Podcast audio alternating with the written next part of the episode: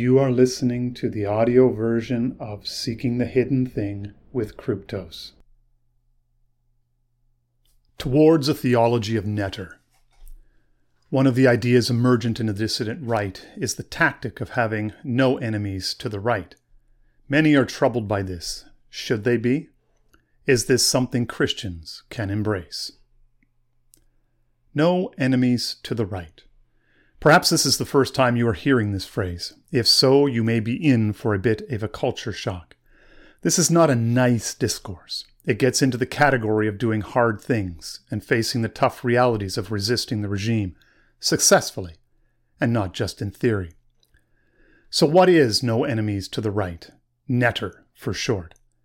It is primarily a calculated tactical political decision to cease policing our right wing boundaries. It is the choice not to react to regime tactics, to their bully attacks against our political allies, to their attempts to smear us evil and outside the boundaries of civil discourse? Is it a choice not to continually throw our people under the bus because the regime has slapped a label on them, using their own categories, their own rules? There is an impulse among conservatives to desire a politics of morality, that we take the high road. But when you allow your opponent to determine the content of that morality, you can guarantee that he does so to punish you politically, to hammer you with your own mantle of integrity, rendering you neutered, ineffectual, and hypocritical. So, how should conservatives, traditionalists, and rightists respond, especially if Christian? Should we abandon our principles? Should we become as ruthless as our opponents? Should we pursue power, paying no attention to the cost, to ethical concerns? Do the ends justify the means? Should we be willing to get down in the gutter and get dirty in order to win? Should we be willing to shelter disagreeable and unpleasant people, those who, in more settled times, would obviously be considered beyond the pale? I would argue, as I have done elsewhere, that there can be no hard and fast rule, either yes or no. It depends upon the situation. You won't know until you get there. But it must be said defeating the regime likely cannot be done without opening ourselves to a range of political ideas, actions, and actors that many today who live in the realm of polite company, even if that polite company is conservative and Christian, would consider out of bounds. So let's walk ourselves through a practical, realpolitik Christian understanding of no enemies to the right. Where does this NETTR idea come from? It's based on a reciprocal principle, NETTL, which can be traced all the way back to the French Revolution. In his 1928 classic, The French Revolution, A Monarchist History, Pierre Gaxotte describes the inexorable logic of revolutionary progress. The revolutionary period was categorized by allowing successive avant garde parties or factions to take political power while riots and disturbances in the streets dictated the actual government policies that we adopted. Against the royal court and the privileged classes, the members of the National Assembly appealed to the turbulent sectors of the capital, even while privately deploring the excesses committed from July 13 on. They closed their eyes to them because they wanted to hold in reserve the power of the clubs and of the streets. Thus they became prisoners of the alliance they had made they came, became prisoners of the formula no enemies to the left. Pas d'ennemi à gauche. This notion gained real fixedness in the consciousness of the left when the phrase was cemented in their lexicon by Alexander Kerensky in the period leading up to the Bolshevik Revolution. The idea is pretty simple, actually. You cultivate, maintain, and protect radical activists aligned with the broad direction of your movement. Movement is itself an interesting word.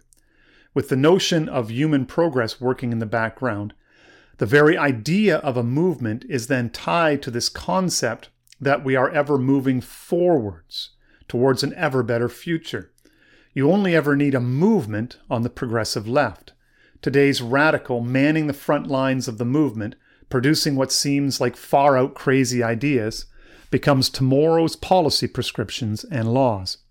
The left does not worry about setbacks or hurdles because they know that there is a ready supply of radicals who will continue to push the Overton window of acceptable political discourse and policy ever leftwards towards the progressive future.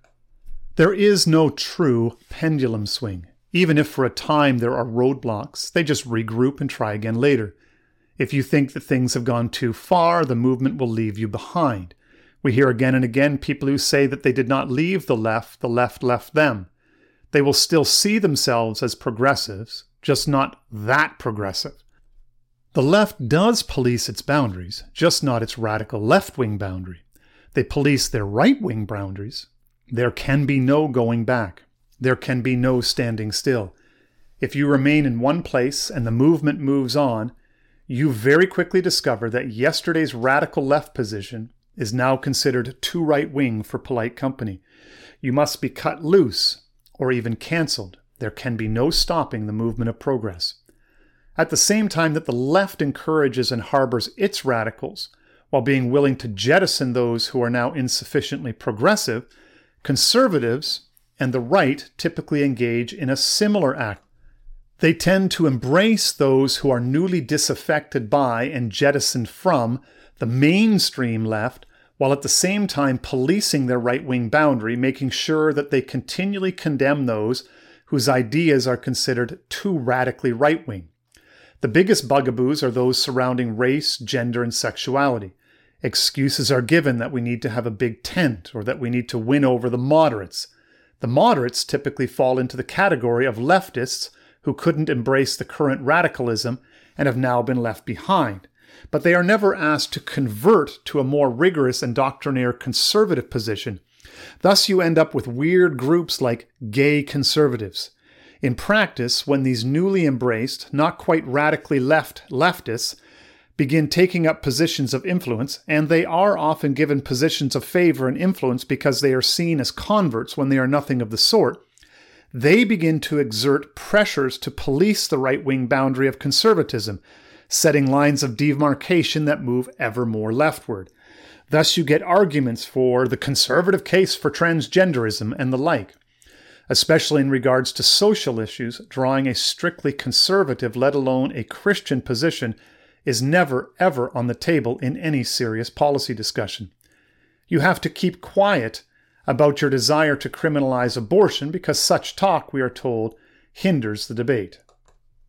Why does this happen? Why does the political right in the West, but especially in America, seem incapable of drawing clear ideological boundaries, insisting that people either convert or that they keep their less than 100% conservative ideas to themselves?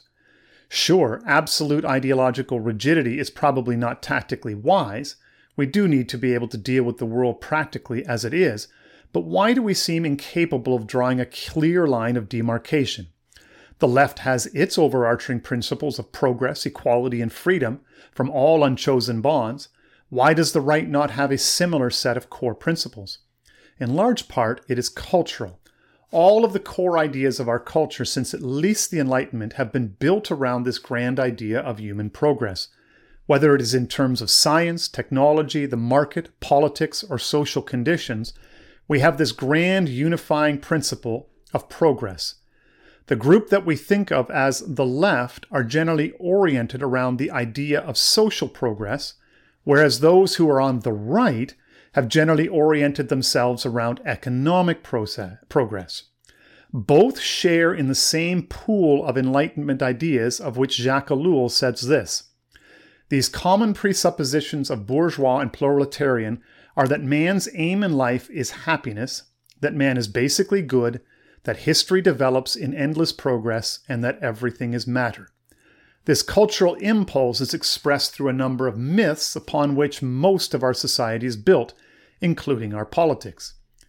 In, a society, in our society, the two great fundamental myths on which all other myths rest are science and history, that is, progress, and based on them are the collective myths that are technical man's principal orientation the myth of work, the myth of happiness, which is not the presumption of happiness, the myth of the nation, the myth of youth, the myth of the hero. The fundamental orientation of this great movement and these myths means that there is strong cultural pull towards that which is seen to participate in the grand movement of human progress. Everything must be made to seem like it advances human progress. Thus, there was a time not too long ago that the conservative position on the environment and global warming was that we must resist all the efforts of the environmentalist movement to restrict our economy or our standard of life in any way. What we needed to do was to unleash the power of science and the market, letting our smartest and brightest figure out a way to make commercially viable products that would then clean the environment while increasing our wealth and prosperity. It is why Ellul would say, in regards to propaganda messaging, propaganda is forced to build on these propositions and to express these myths, for without them, nobody would listen to it and in so building, it must always go in the same direction as society a propaganda that stresses virtue over happiness and presents man's future as one dominated by austerity and complication would have no audience at all. What this means in practice is that the messages which resonate in our culture are those which stress progress, prosperity, and ease you are going to enjoy a bigger, brighter, better, more humane, and prosperous future, all without any cost to you. Conservatives and the right, if they wish to find receptive ears, must cast their political vision in terms that respect the fundamental progressive nature of society. Because the myth of progress, propaganda must be associated with all economic, administrative, political, and educational development Thus, the general trend towards socialization can neither be questioned nor overridden. The political left is respectable. The right has to justify itself before the ideology of the left, in which the rightists participate. All propaganda must contain and evoke the principal elements of the ideology of the left in order to be successful. What this means in practice is that any truly conservative, traditional, or right wing politics is simply out of bounds in our culture. At best, it is considered backwards. As a conservative, you are essentially an opponent of progress. So if you, you wish your so called conservatism to find a listening ear, you must present it in a fashion that makes it seem progressive and forward thinking. Because of the fundamentally progressive nature of Western society and its core myths, Conservatives can easily be propagandized as the enemy of society, the reason why it is failing to progress sufficiently. This dynamic is a big contributor to why Conquest's second law remains in force in the West. Any organization not explicitly right wing sooner or later becomes left wing. In a society dominated by images, narratives, and propaganda, the political left, broadly defined, aligned with the core narratives, the core myth of our society, is able to easily use this underlying cultural dynamic as a method of control, a way to silence and neuter any who might resist the regime and the pull of the broad culture upon which its power rests. Conservatives and others on the right may not like to hear this, but liberalism conceived of broadly, including the we need to be faithful to the intents of the founders variety of liberalism, is the will of the people. Before it can fully understand its place and role in society, conservatives and the right must see that the current regime governs in line with the will of the people. The broad spectrum of mainstream politics in America ranges from slow and cautious liberal to radical liberal. The political views and agenda of true conservatives, true members of the right, has been set out of bounds axiomatically. This allows the regime to control the discourse, forcing those who occupy the position of cautious liberal to always be policing their right wing boundary to ensure that no meaningful threat to the regime, broadly conceived, will emerge.